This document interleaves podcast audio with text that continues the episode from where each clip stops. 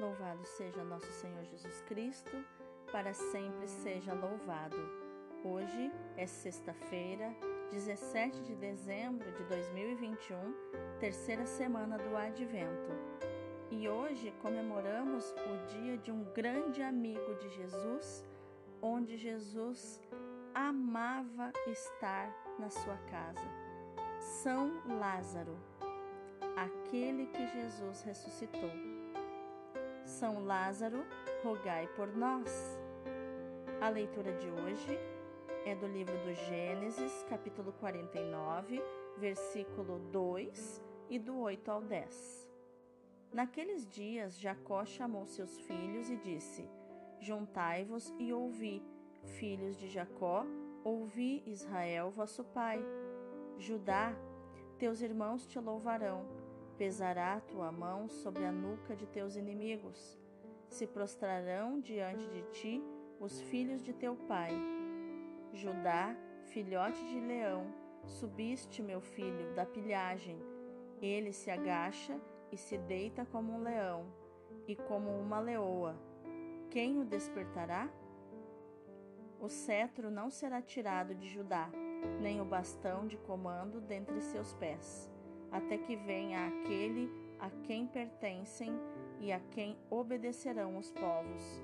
Palavra do Senhor, graças a Deus. O responsório de hoje é o Salmo 71. Nos seus dias a justiça florirá e paz em abundância para sempre.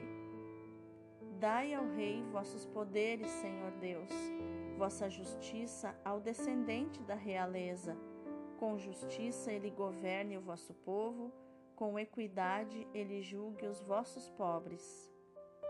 Das montanhas venha a paz a todo o povo, e desça das colinas a justiça. Este rei defenderá os que são pobres, os filhos dos humildes salvará. Nos seus dias a justiça florirá, e grande paz até que a lua perca o brilho. De mar a mar estenderá o seu domínio, e desde o rio até os confins de toda a terra. Seja bendito o seu nome para sempre, e que dure como o sol sua memória. Todos os povos serão nele abençoados, todas as gentes cantarão o seu louvor. Nos seus dias a justiça florirá e paz em abundância para sempre.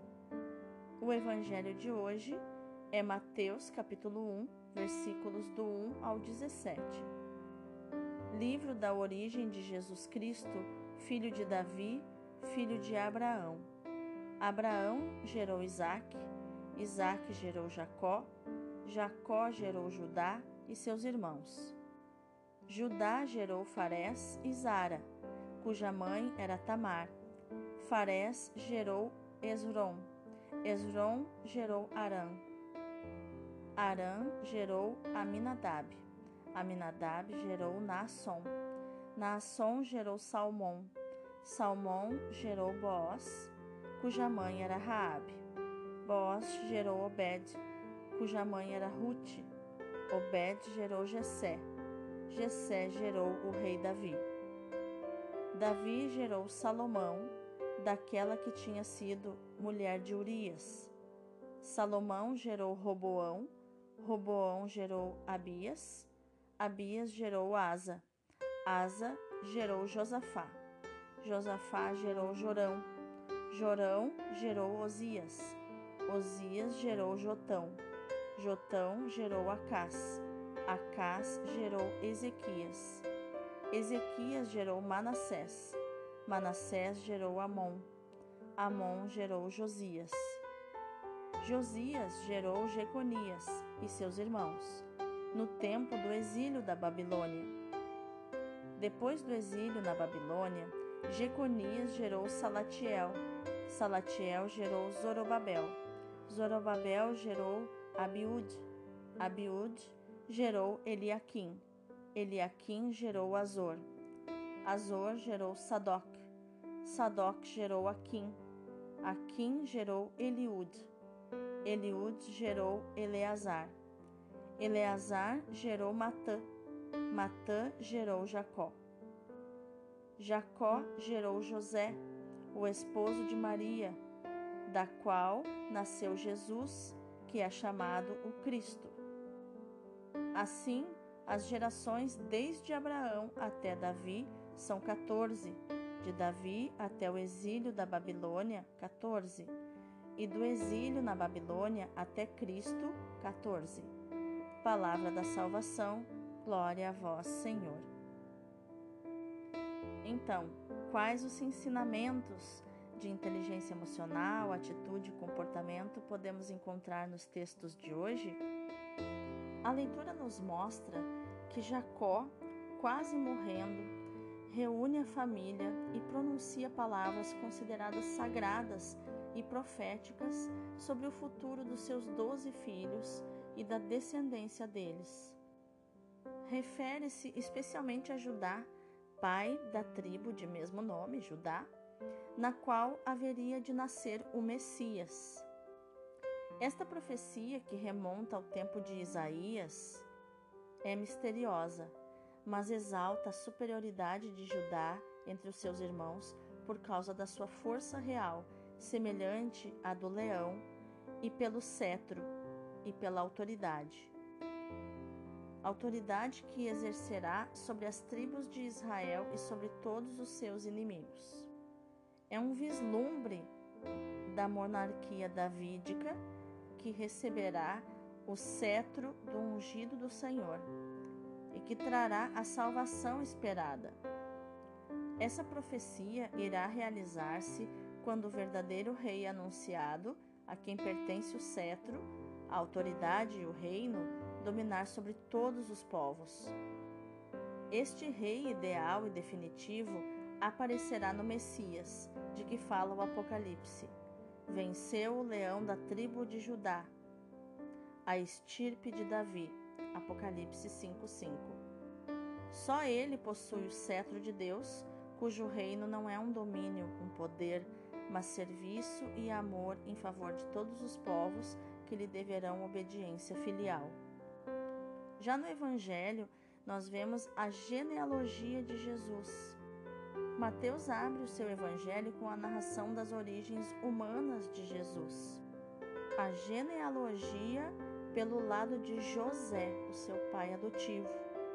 O evangelho de Mateus narra os, os antepassados de José e o evangelho de Lucas narra os antepassados de Maria.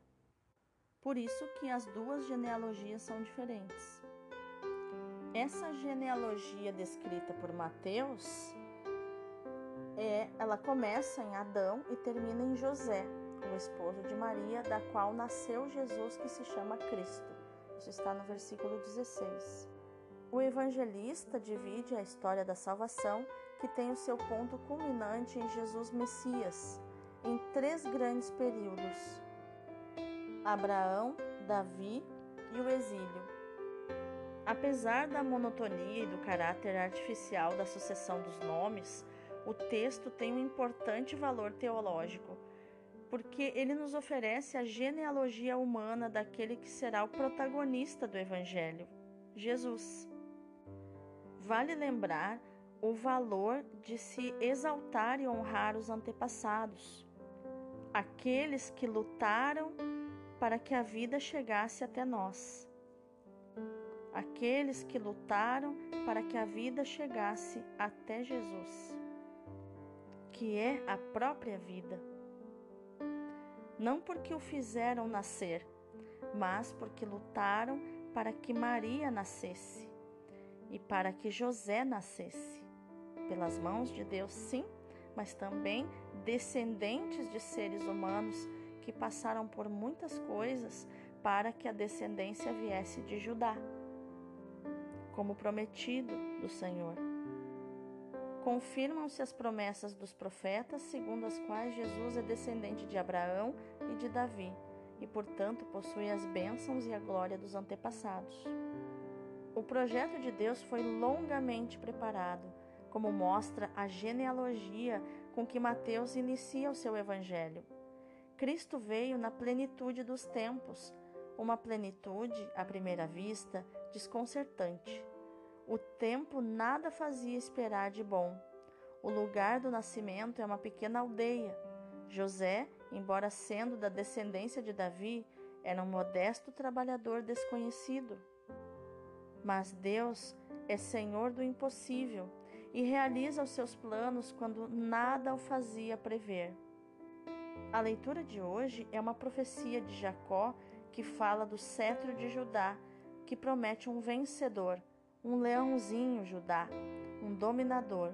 Os filhos de teu pai inclinar-se-ão diante de ti. Judá é o elo que liga a primeira leitura ao Evangelho. Cristo é filho de Judá. O segundo Adão entrou na aventura humana, marcada pelo pecado, pelo sofrimento e pela morte, por causa da desobediência dos nossos primeiros pais, não para punir a humanidade, não, mas para transformar a humanidade e reconduzir ela a amizade com Deus, como estava previsto no primeiro projeto. Toda a história de Israel é testemunho do anúncio da vinda de um redentor que os homens esperam para receber a promessa. Toda a lei está grávida de Cristo, diria Agostinho de Hipona, Santo Agostinho. Em Jesus, Deus se fez efetivamente homem e o sonho tornou-se realidade. O Emanuel, o Deus conosco, se fez Deus para nós, apesar das nossas infidelidades e do nosso fraco acolhimento. Fazemos parte desta história que nos liga a Abraão e a Davi, fio de ouro que muitas vezes quebramos com o nosso pecado e que Deus volta a ligar em Jesus, aproximando-nos cada vez mais do seu coração.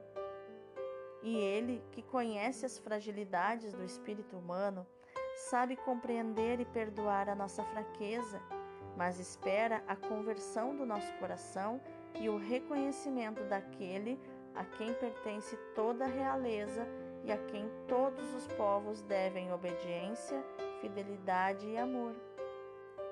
Cristo, Verbo eterno de Deus Pai, assumiu a carne humana da estirpe de Davi se fez intimamente próximo de nós, seres humanos. Pela sua humanidade, ergueu a sua tenda no meio das nossas. Isso está em João 1,14. Ele se tornou nosso companheiro na jornada terrena, peregrino conosco rumo à pátria celestial e tudo em tudo igual a nós com as nossas fragilidades, os nossos sofrimentos, com exceção do pecado. Mas ele carregou sobre si os nossos pecados e ofereceu-se em sacrifício por eles. Diz numa das cartas de São Paulo que Jesus se tornou o próprio pecado para nos livrar, para nos salvar do pecado. Assim ele alcançou a vitória, venceu o leão da tribo de Judá o rebento da dinastia de Davi. Apocalipse 5:5. Mas este vencedor é um cordeiro imolado, não um leão que devora a presa. E todavia é verdadeiramente o leão de Judá, o vencedor, mas a sua vitória não foi obtida de maneira humana. Venceu-a com o sacrifício de si mesmo, e a sua vitória continua a realizar-se.